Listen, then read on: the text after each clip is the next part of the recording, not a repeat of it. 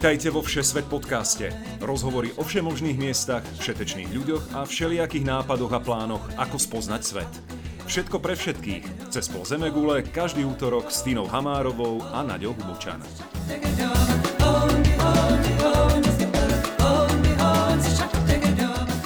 Ahojte všetci, dnes je útorok a my vás vítame vo Všesvet podcaste. Moje meno je Nadia a dnes sa budem s Tínou rozprávať o Islande. Keď sa povie sopka, gejzír a liberálna spoločnosť, Island je prvé, čo ľuďom príde na um. Tina ho navštívila v roku 2015 a ja sa jej dnes budem pýtať, či je to naozaj tak, ako sa tam dostanete aj vy, čo tam robiť a čo možno neochutnať.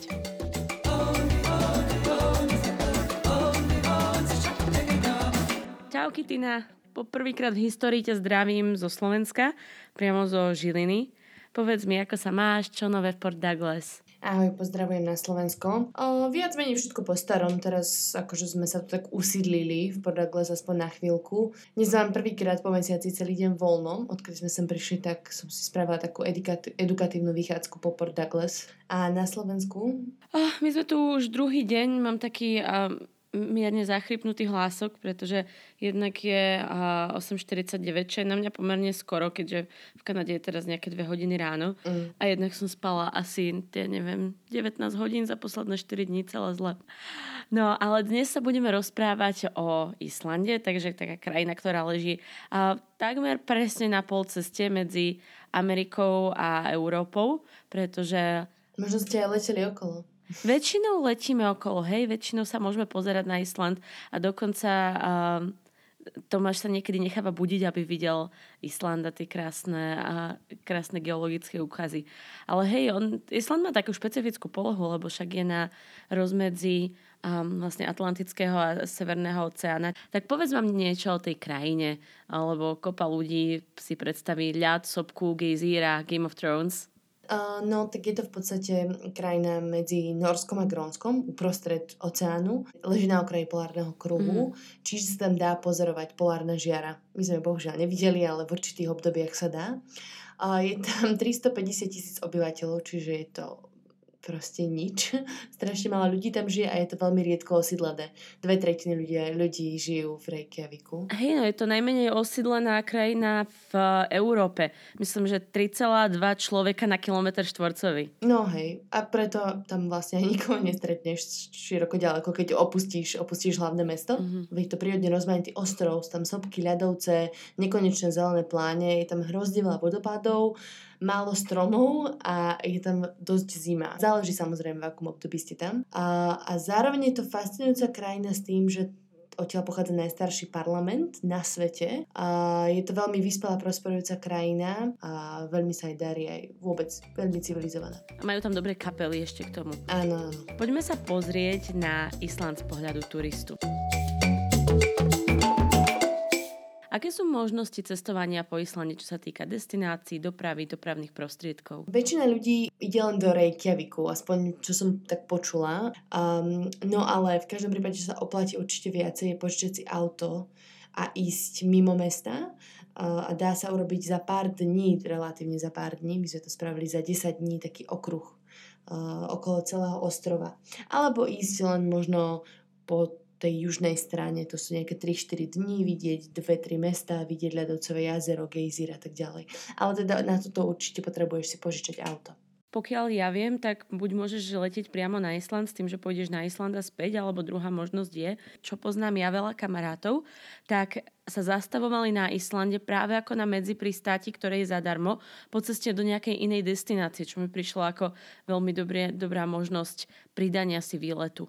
Vy ste si uh, zvolili teda road trip, išli ste 10 dní. Mm-hmm. Myslím, že to, čo sme my urobili, bola veľmi dobrá verzia toho tripu po Islande, pretože uh, sme prileteli do Reykjaviku a hneď sme si požičali auto a vybrali sa smerom uh, na východ a vlastne za tých 10 dní prešli dookola celý ostrov. A keďže sme tam boli na prelome apríla a mája, tak mm-hmm. bola ešte dosť zima a v podstate sa nedalo ísť do vnútrozemia.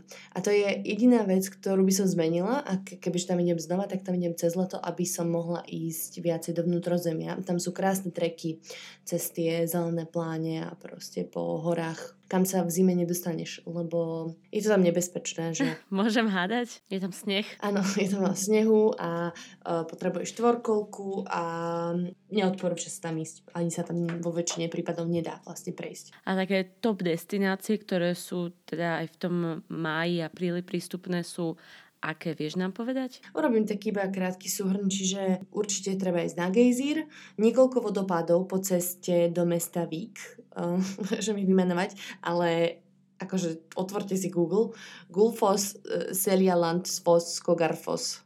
A všetky vodopády sú obviesli FOS a majú hrozne krkolomné názvy. Ak si, ak si mala doteraz pocit, že gruzínske názvy boli krkolomné, tak si pozri, ako sa volajú názvy hocičoho na Islande a to sa nedá reálne vyslovovať. Hej, to som si hovorila, že tú tému jazykom a som si mala nechať až na ten týždeň, ale proste je to nejaký fos. Je to fos, áno, presne tak. Uh, potom uh, určite zastávka v meste Vík, uh, tam je taká, také čierne pobrežie sopečné uh, a mnoho ďalších vecí. Uh, Jokur Salon, to je také ľadovcové jazero. Uh, potom na severe mestečko Akureyri a nedaleko toho Akureyri je jaskyňa Johna Snowa, kde John Snow prišiel o panictvo. Uh, volá sa, nedá sa to vysloviť, Grjotagja, Grjotagja Cave. a, a potom na poloostrov Jokul, ten je na, úplne na západe ostrova, taký výčnelok. Tam sa dajú pozorovať tulene, je tam taká magická sopka, kamenná dedinka no a samozrejme Reykjavik. Určite. Napríklad jaskyňa Johna Snowa. Síce je tam zakázané kúpať sa, ale ľudia to napriek tomu robia. Vieš osvetliť, ako to tam je teda? Že či, sa, či si aj ja môžem nožičku ovlažiť tam, kde sa aj on kúpal? Akože si mi môžeš sa nožičku ovlažiť, ale je pravda, že tam je zákaz kúpania a nikto tam na tebou nestojí, aby ťa monitoroval. Uh-huh. A my keď sme tam boli v tom maji, tak by sme tam nikoho nestretli. Tá voda v tej jaskyni bola naozaj extrémne horúca, nad 50 stupňov, čiže napriek napriek tomu, že tam bola extrémna zima a strašne fúčalo, ja by som sa tam asi nešla kúpať, lebo tá voda bola príliš horúca. Uh-huh. Uh, my sme našli potom úplne iné jaskyne, kde bola chladnejšia voda, ktoré boli len tak proste v prírode. Hej. Ani to neboli nejaké že oficiálne pri pramene, len len tak v skalách a tam sme sa kúpali, ale to teda bol tam zákaz, jednak tá voda bola naozaj horúca. Počuj, ty tiež skočíš medzi akúkoľvek skalu. Áno, to tak bolo. To sme nikdy vygooglili, lebo tam sme čítali, že nie vo všetkých tých jaskyniach sa dá kúpať kvôli nejakým baktériám uh-huh. a toto vyzeralo, že sa dá. to bolo uh, pri jazere Mývatn. Um, tam, boli, tam bolo niekoľko takýchto prámeňov a vlastne nedaleko toho je aj práve táto jaskyňa Johna Snowa. Čo sa týka scenérie uh, gejzírov alebo sopiek, čo bolo také najzaujímavejšie, ktoré by si povedala, že túto sopku alebo tento gejzír určite máte navštíviť a prečo? Je tam jeden gejzír pár kilometrov od Reykjaviku a tam by som určite odporúčala všetkým ísť. Je to, je to veľmi fascinujúce. Fakt to vytriskuje do výšky 10-15 metrov. Uh-huh. Ako často? Podľa mňa nejakých každých 5 minút. Uh-huh. Dosť často. V každom prípade sme to niekoľkokrát zachytili.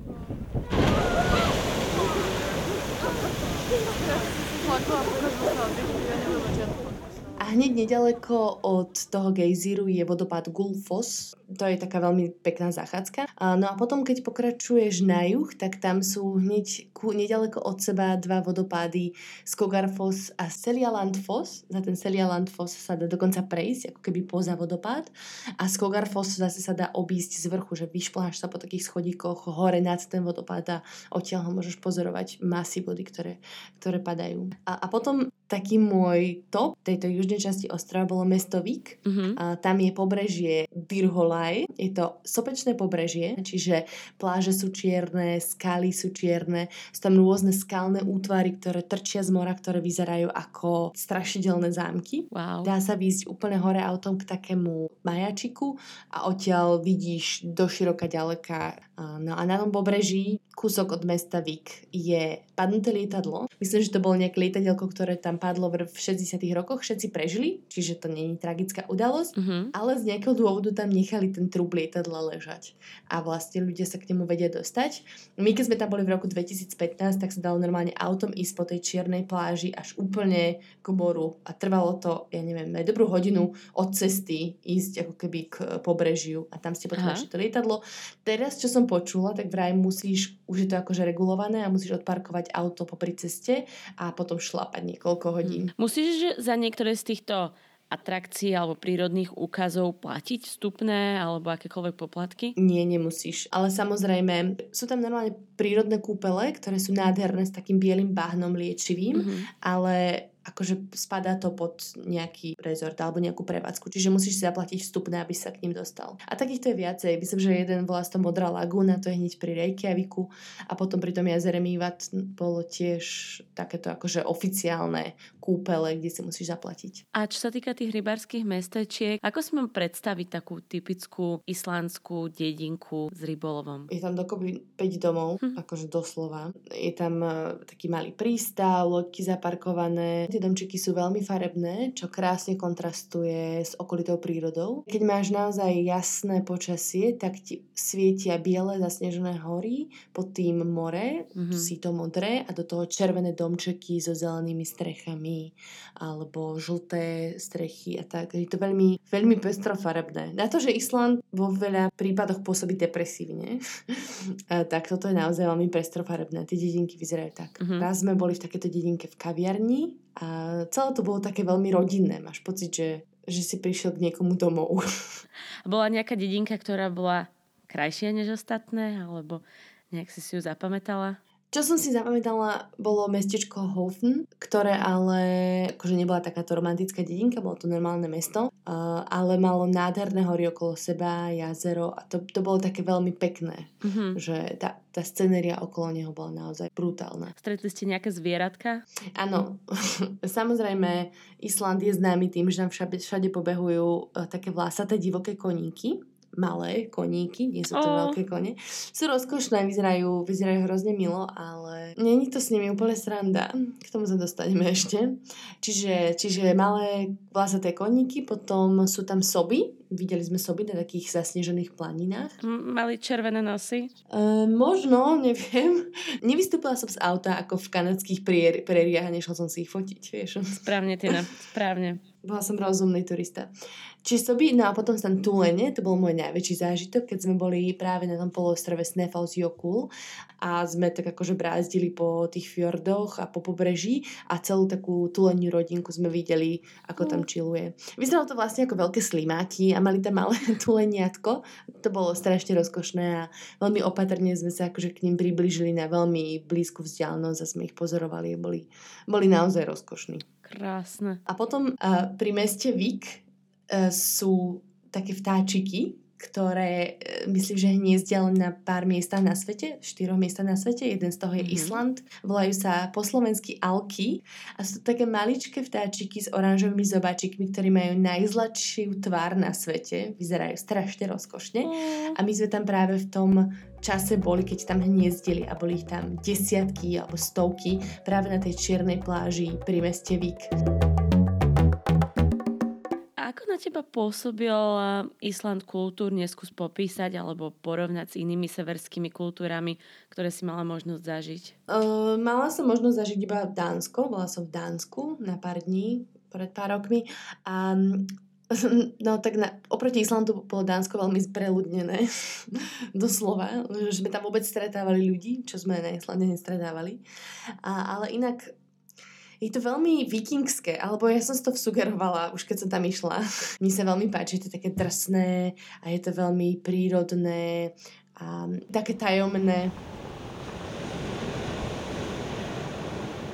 Veľa sa hovorí na Islande o elfoch.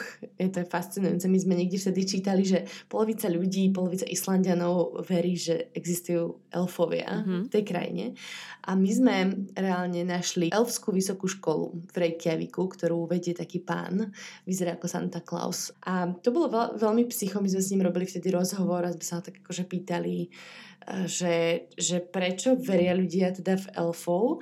A on hovorí, že oni na Islande majú akoby nejakú inú dimenziu mm-hmm. a občas sa dostanú do našej dimenzie a ukazujú sa. A nie sú to iba takí elfovia ako v pánovi prsteňov, ale to som sa šla môžu... spýtať, no že či to boli tí malí elfovia, takí, čo pomáhajú uh, Santovi Klausovi v amerických rozprávkach, alebo či to boli takí vysokí ušatí z pána prsteňov. No podľa pána riaditeľa sú to všetky druhy elfov. Myslím, že nám povedal, že existuje 13 druhov elfov. Niektorí sú úplne maličkí. Takže nediskriminujú. Nie, nediskriminujú. Všetci sú vítaní v elfskej rodinke. Um, existujú úplne ma- miniatúrni elfovia, takí, že čo žijú v kvietkoch, či čo. A potom existujú samozrejme elfovia ľudskej veľkosti, potom takí malí poločlovečikovia, ktorí žijú v takých akože jaskyniach alebo v domčekoch v tých uh, zelených planinách. To vyzerá, že ti dal taký rýchlo kurz, ako keby ťa chceli znaverbovať do školy. Um, bolo to fascinujúce sa s ním o tom rozprávať, ale zároveň teda neviem, no moc mu neverila. Ale kľudne môžu, akože tá krajina uh, atmosféricky naozaj pôsobí tak, že tam žijú tie elfovia. It's very big part of our heritage that these believe in elves and hidden people and more than half of the nation believes that they do exist. Island má ešte aj celkom dobrú hudobnú scénu, ako v Monsters and Men z takých najznámejších terajších, potom uh, Bjork samozrejme, ešte niekto, kto ťa napadá? Áno, áno.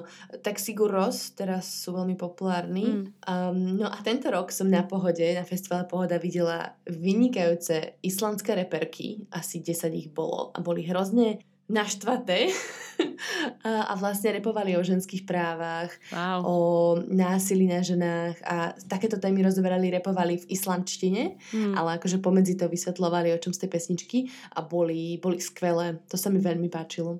No a samozrejme videla som aj Björk na pohode pár rokov dozadu a, a ona je vyslovene ikona na Islande. Jednak to, že je jedna z mála, ktorá sa dostala až do takého širokého povedomia. Mm-hmm. Um, akože na celo, celkovej hudobnej scéne a naozaj Islandiania ju zbožňujú. Musím trošku povedať, že tá hudba je, je, je trochu depresívna. Akože uh, in general, ok, okrem tých islandských reperiek, tak väčšina tých ostatných kapiel je veľmi takých um, hlbavých, by sa povedala. Um, že máš pocit, že nie je všetko v poriadku, ale ono to bude asi tým, že tam majú dosť veľa dní v roku. Tmu, absolútnu tmu.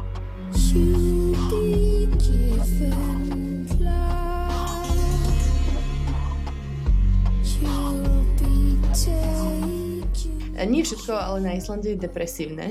Predtým, ako som išla na Island, som čítala veľmi zaujímavú knihu o jednom starostovi Reykjaviku, ktorý sa volal Jon Gnar. On je, bol vlastne bývalý komik a vystupoval v rôznych stand-up shows a mal punkové kapely a chodil veľmi rád prezločený za transvestitu na Pride a on sa nejakým omylom dostal do nejakého mestského parlamentu a vlastne celá jeho politická kariéra mala byť len recesia a on to tak opisoval, že založil si stranu, ktorú nazval najlepšia politická strana a akože presadzoval nejaké absurdné pravidlá. Bolo to úplný, bol to úplný punk rock a, a ľudia mu to fakt žrali a vlastne tak sa stalo starostom v roku 2010 až do roku 2014 vydol Reykjavik, čo je naozaj vysoká funkcia, keď si zoberieš, že dve tretiny všetkých obyvateľov žijú v Reykjaviku. Áno, áno, to si pamätám, že bolo aj vo všetkých uh, svetových médiách, keď išiel na Pride a keď uh, zastupoval liberálne hodnoty a celý svet sa na to pozeral, že čo sa to deje pre Boha na Islande. Mne sa to veľmi páčilo, ten jeho životný príbeh. Hej, a čo Islandčania? Stretli ste nejakých domorodcov? No ani moc nie. Stretli sme sa so slovenským kňazom. Huh. A bolo to niekde okolo toho jazera Mývatn.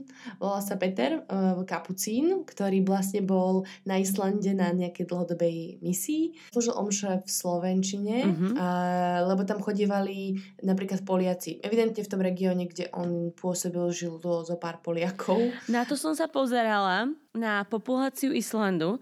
Je to 91% sú Islandiania a 4% sú Poliaci. A potom sú nejaké ako menej významné minority, ale pol, Poliaci sú najväčšia minorita na Islande. Hej, ne, vôbec ma to neprekvapuje. to je pravda.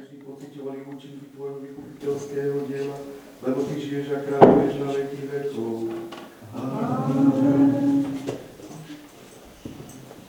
Čo sa týka, tak praví, že slúži v Slovenčine, a v islandčine by to bol asi trošičku problém. A stretli ste sa s nejakými problémami kvôli tomuto krkolomnému jazyku? Akože už len čítať tie názvy, oni používajú strašne veľa takých špecifických interpunkčných znamienok, ktoré sa podobajú aj na tie naše, hej, že dvojbodka alebo nejaký vokáň a tak. Ale potom aj všelijaké také prekrížené D a A a E spojené písmenka. Mm-hmm. Čiže hoci čo uh, v islandčine znelo absurdne. E, môžeme si pustiť takú malú ukážku. Môj kamoš Štefan, ktorý tam s nami vtedy cestoval, uh, sme boli vlastne piati, tak čítal úryvok nejakej tabule, čo sme našli na pláži v meste Vík. Maatelia utgerosem hyfst. Haldur Jonsson bondi i sudurvigvar, frumkvedul au utredinu et flotiega filgdu. Od Islančanov sa presunieme k samotným presunom.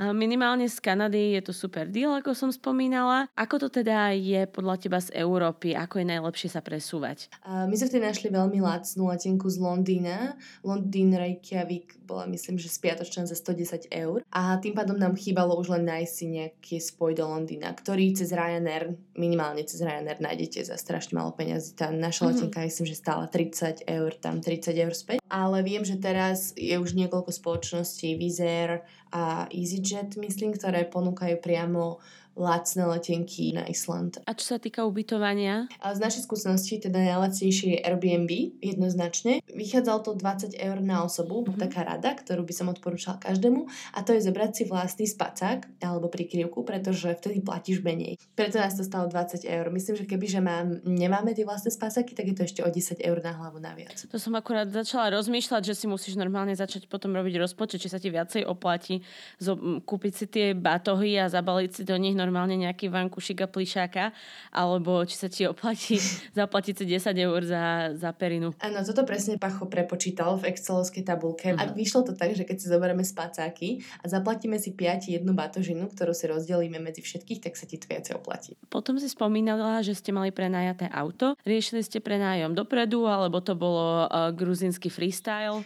Bol to gruzinský freestyle. No proste sme prišli na letisko a išli sme do prvej požičovne. A vychádzalo to 81 eur na hlavu na tých 8 dní, s tým, že 2 dní sa boli v Reykjaviku. Ale bolo nás 5 Čím viac ľudí samozrejme aute, tým sa to viacej oplatí, ale tak pre predstavu Určite. taká to bola suma. A benzín bol nejakých 50 eur na hlavu. To nie je vôbec zle? Uh-huh. A potrebuješ nejaké špeciálne auto, keď tvoji rodičia spomínali, že na Havaji štvorkolka bezpodmienečne, musíš mať nejaké špecifikácie, ktoré by si doporučila?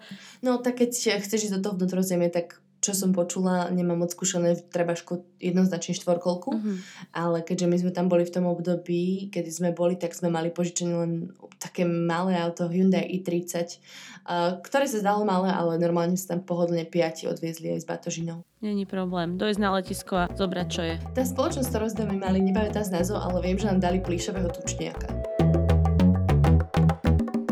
A tradične moja obľúbená sekcia jedlo. Island sa chváli takými rôznymi podivnými formami stravy. Vieš nám povedať niečo viac o tomto unikáte? Čo som počula, tak neodporúčam to jesť, ale my sme to naozaj neskúšali. Takže islandská tradičná špecialitka je zakopané zhnité žraločie meso. Videla si to niekedy vôbec? Alebo cítila si to? Nie, iba na videu som to videla. Vraj to smrdí nás to honov, tak ale... hnilé žraločie meso ste preskočili. Vieš čo, na, normálne sme nemali peniaze na hnilé žraločie meso, zakopané v zemi niekoľko týždňov. Ďalšia islandská pochuťka sú varené baranie hlavy. Ňomky. A toto mi, podľa, toto mi príde normálne, že ultimate viking, keď som počula, že žerú že baranie hlavy celé. A to som aj videla niekde, ale v nejakom obchodíku, že to tam mali akože naservírované a naozaj neviem, prečo by si to niekto objednával. A je to celá komplet uvarená barania hlava bez mozgu. No a potom samozrejme, e, keďže sú ostrovná krajina, tak majú veľa e, rybičiek, seafoodu a jedné, čo sme si kúpili, akože takú islandskú vec, boli sušené ryby, čo nám smrdelo v aute dokonca všetných dní. A potom, čo veľmi zaujalo, tak Islandene si idú hot dogy a hotdogy sú veľmi populárne na Islande. Ako burgery teraz na Slovensku som normálne bola prekvapená. V Považskej Bystrici sú 4 miesta, kde si môžeš dať burger, vrátane dolného moštenca. Oh, čo si robila v dolnom moštenci? Nič som nerobila, ale dostala som normálne recenzie, že dolný moštenec je aktuálne kulinárska meka Považskej Bystrice, Oh. pretože tam dostaneš sushi, pizzu a burger. Tak je väčšie ako väčšina islandských miest, keď si tak zoberieš. To je pravda. No ale späť k hotdogom a, a hnilým žraločím mesám. Bolo nejaké jedle, islandské jedlo, ktoré bolo v rámci rozpočtu, okrem teda smradlavých sušených rýb, ktoré si ochutnala? Hotdogy, hotdogy a e, veľa sačkových polievok z domu. A toto bol naozaj najnízko rozpočtovejší výlet. Čo je celkom paradoxné, keď ideš do krajiny, kde je jedlo jedno z najdrahších na svete, nie? Áno, áno, presne tak. Akože aj vôbec na Islande bolo všetko drahé. Viem, že v Reykjaviku sme jeden večer boli zapíjať jednu nemilú poistnú udalosť.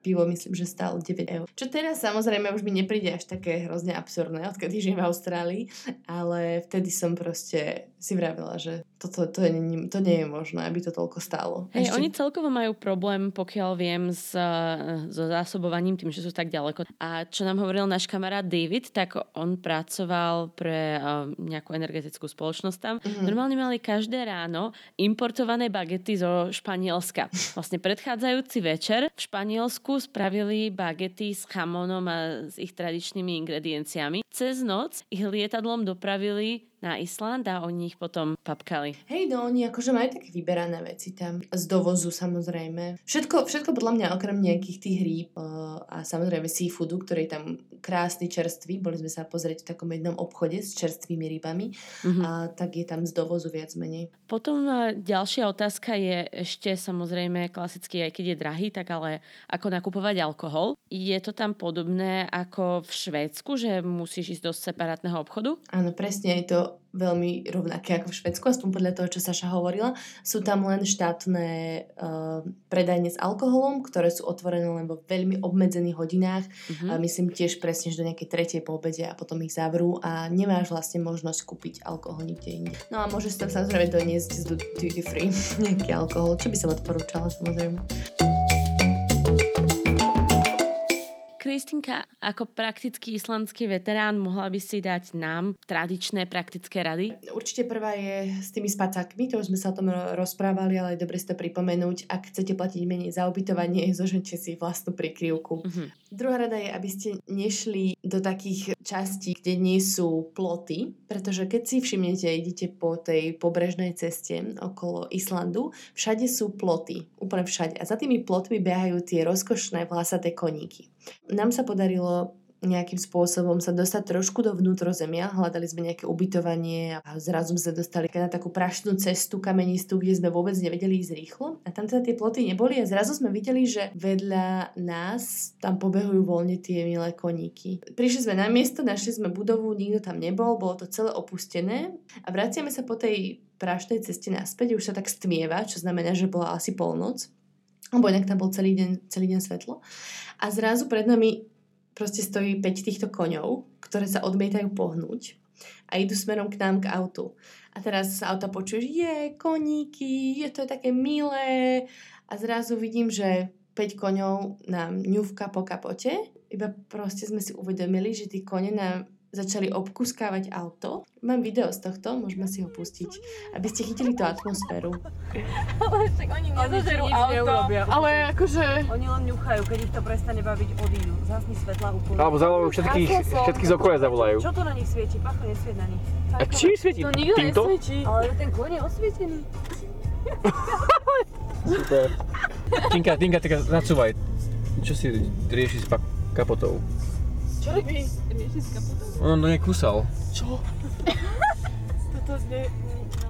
Odfrčali sme preč a pravíme si, že haha, aká veselá príhoda, kone nám tu ono jedli auto, to bolo také milé vtipné. Zaparkovali sme, vystúpili sme z auta a vtedy sme si všimli, že cez kapotu toho nalešteného nového Hyundai i30 je 6 takých dobrých 10 cm šrafov od konských zubov. Čiže táto sranda nás nakoniec stála 1500 eur. No, tak treba si dávať pozor, aby sa z nízkorozpočtového výletu na Island nestal vysokorozpočtový výlet na Island z opravou kapoty. Ale dajme si takú pozitívnejšiu tému na konci nášho podcastu. Ak by si mala povedať jeden dôvod, kvôli ktorému sa oplatí ísť na Island, čo by to bolo? Jeden dôvod? No, môžeš tam predsa stretnúť elfov.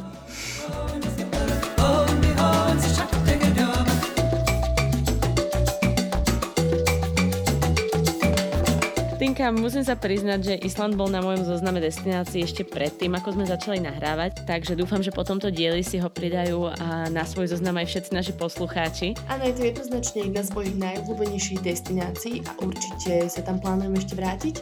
A pokiaľ by ste sa ma chceli čokoľvek o Islande opýtať, rada odpoviem na facebookovej stránke Všesvet podcast alebo na e-mailovej adrese všesvetpodcast.gmail.com My sa v medzičase budeme tešiť na budúci útorok, kedy vám porozprávame všetko o našom budúco týždňovom roadtripe po Toskánsku. A aby sme sa vám ukázali automaticky, nezabudnite nás odoberať na Spotify, Apple Podcasts, Podbean app, Pocket Casts, Google Play alebo iných podcastových aplikáciách. Vždy nás samozrejme najviac podporíte a potešíte 5-hviezdičkovým hodnotením a recenziou. Nesmierne si vaše odbery a hodnotenia ceníme, pomáhajú nám zároveň zobrazovať sa viac ľuďom. Na výrobe tohto týždňového podcastu sa podielali Vlado Bizik originálnou hudbou, Lukáš Paholík technickou podporou a Ľubo Bajaník na hovorením úvodnej znelky. Všetkým vám Prajeme krásny týždeň a tešíme sa na cestu po Toskánsku budúci útorok. Majte sa krásne, do počutia. Do počutia.